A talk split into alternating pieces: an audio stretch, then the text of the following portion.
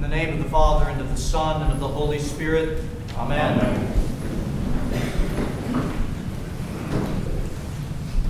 Hear the words of St. Paul from Ephesians chapter 4.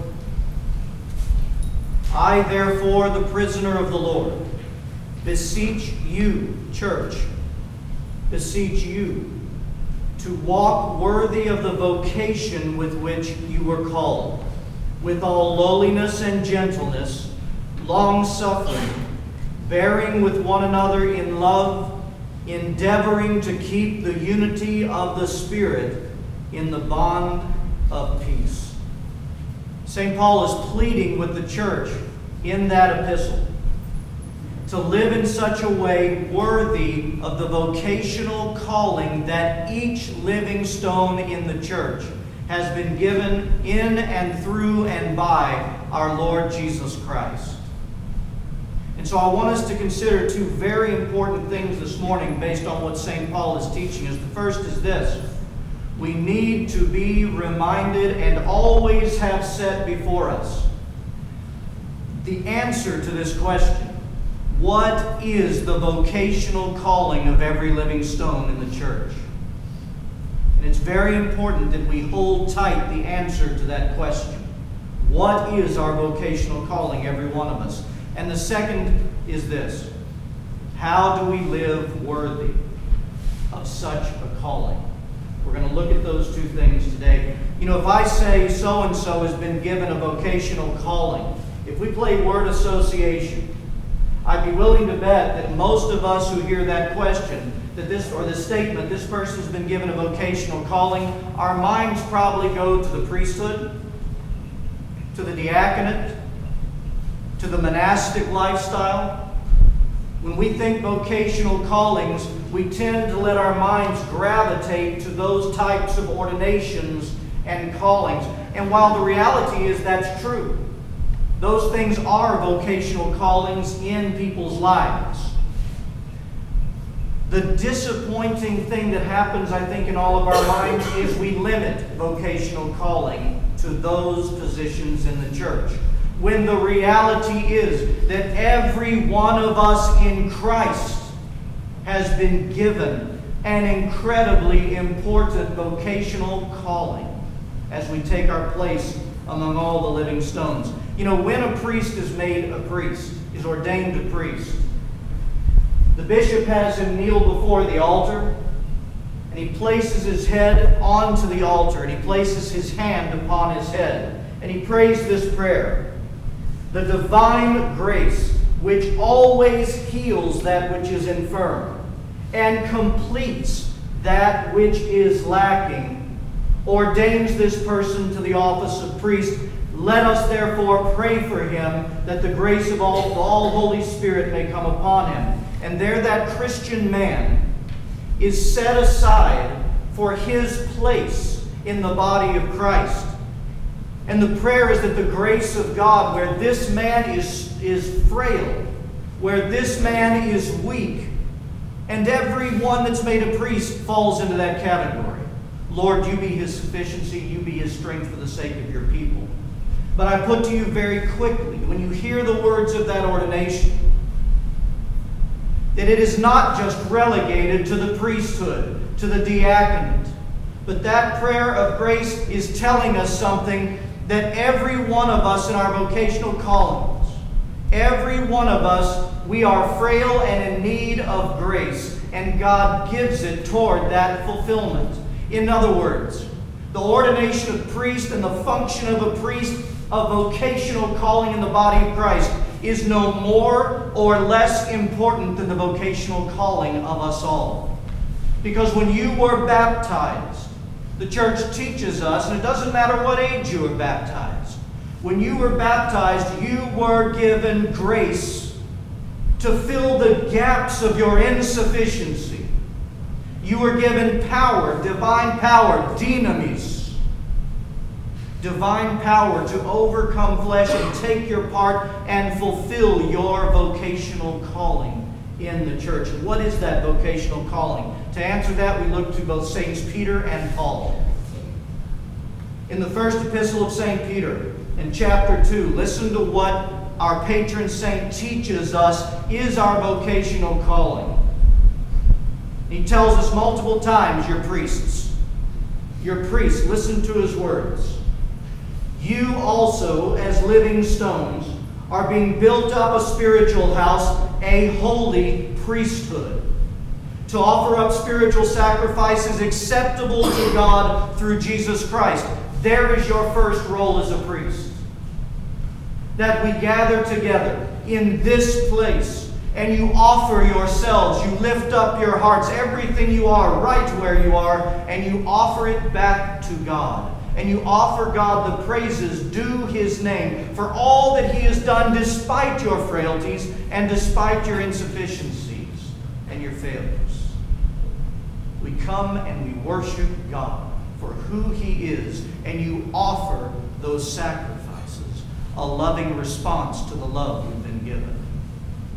But there's a second role that St. Peter says that begins in verse 9 of chapter 2. He says, But you are a chosen generation, a royal priesthood, a holy nation, his own special people, that you may proclaim the praises of him who called you out of darkness and into his marvelous light. You were once in darkness, you're brought into light. You, as a living stone, are a living testimony to all that God has done. And you're a living testimony to all the living stones in the church. But since you have been called out of darkness and into his marvelous light, by the way in which you live and show forth the God who is very much alive within you, you are a testimony to those still in darkness of all that God wants to do and all that God can do and desires to do in bringing them into himself. And that's where we go to St. Paul, and you've heard me say this verse many times. We have to keep it before us because it teaches us this vocational calling that we have, where Paul says, Now all things are of God, who has reconciled us to himself through Jesus Christ, and has given us the ministry of reconciliation. That is, that God was in Christ reconciling the world to himself, not counting men's sins against them, and has committed to us the ministry of reconciliation. God came to seek and save that which is lost, to show the Father the entirety of the Holy Trinity to those who dwell in darkness, that they come and find peace in the light and experience the love of God. And every one of us has that vocational calling in the way that God so desires. For we're all uniquely different. But we are given the same reconciling ministry by Christ that was shown in Christ. That's our vocational calling, every one of us. And we're given grace to overcome weaknesses to fulfill it. So then, how shall we live a life worthy of such a vocational calling. That's the words of St. Paul to us today. And I want us to break down each instruction that he gives us because you'll see them build somewhat to a crescendo of a major point that he's making that we all need to take into ourselves. The first thing he says when he says to walk in a way worthy of the vocational calling we've been given, he says, walk with lowliness, in all lowliness and meekness. That word lowliness. We celebrate lowliness on Maundy, Thursday. Because it's on Maundy, Thursday that the King of glory, who created everything and holds all things together, the King of glory, disrobed from not only his majesty, but even in his humanity. And he put on the garment of a servant and he washed the feet of his disciples. He became the lesser of all. He became the lesser of all to love and serve all. And so Paul is telling us that we are to live among one another in the same way. All of you are greater than me. And my life is to be given over by God. Your lives are to be given over to God to serve from that humble posture. What about meekness? Paul says meekness. To understand meekness, I, am going to tell you the prayer from St. Aidan's prayer book that says this when we pray O most meek Jesus, Prince of Peace, who when thou wast reviled, reviled not, and on the cross did pray for thy murderers. Implant in my heart the virtues of gentleness and patience, that restraining the fierceness of anger, impatience, and resentment, I may overcome evil with good. What is meekness? It's the constant posture of gentleness.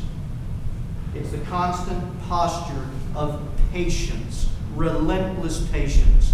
That not if, but when we fall into a situation where we offend one another, we are steadfast in gentleness, not hurling back insults to insults, but taking on the posture of our Lord Jesus Christ that prayed for the nailers while they nailed. That's meekness. So we're to walk in lowliness, humility, and meekness. The second instruction he gives is walk with long suffering, bearing with one another in love. Day in and day out, sometimes moment by moment, we fail the Lord our God. We fall short of everything that He has graced us to be. We even offend Him daily. And what is the posture of God? Long suffering, endurance, ever faithfulness, and mercy that never runs out. Because every time we come and repent, having been convicted by the Holy Spirit, He dishes out mercy to cover us and grace that we go and sin no more. And so we are to live amongst one another, enduring the humanity of one another day in and day out, and returning it with that steadfast faithfulness and mercy and love. This is what Paul is instructing us. And those two instructions, lowliness, meekness, and the long suffering. They build to the crescendo of what Paul's true point is. Listen to the next thing that he says. He says, finally, endeavor to keep the unity of the Spirit in the bond of peace. And that word keep is a very strong word. That word keep means hold it tight.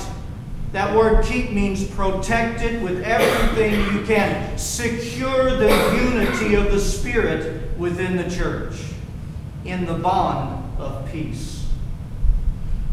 I want to tell you something that the very Reverend Father Stephen Belonick, who is a retired archpriest, I want you to hear what he taught about this. He says, For the Christian, unity and vocation are inseparable. When a concern for unity is absent in the church, the gospel's message of reconciliation becomes unbelievable to the lost. And the church's mission is undercut. Think about why. If God has given us the reconciliation ministry, reconciling the world back to a triune God that is a God of love and unity. How will they see Christ in a lack of unity? How will they see Christ if relationally we are divided? And so Paul says, keep the unity. Keep the unity so that when they see us, they will see the love of God in Jesus Christ. And like Scripture says, they will know we are Christians by what? Say it. By our love. By our love. Hear once more the words of St. Paul. I, therefore, a prisoner of the Lord, beseech you to walk worthy of the vocation with which you were called, with all lowliness and gentleness and long suffering, bearing with one another in love, endeavoring to keep the unity of the Spirit in the bond of peace. In the name of the Father, and of the Son, and of the Holy Spirit. Amen.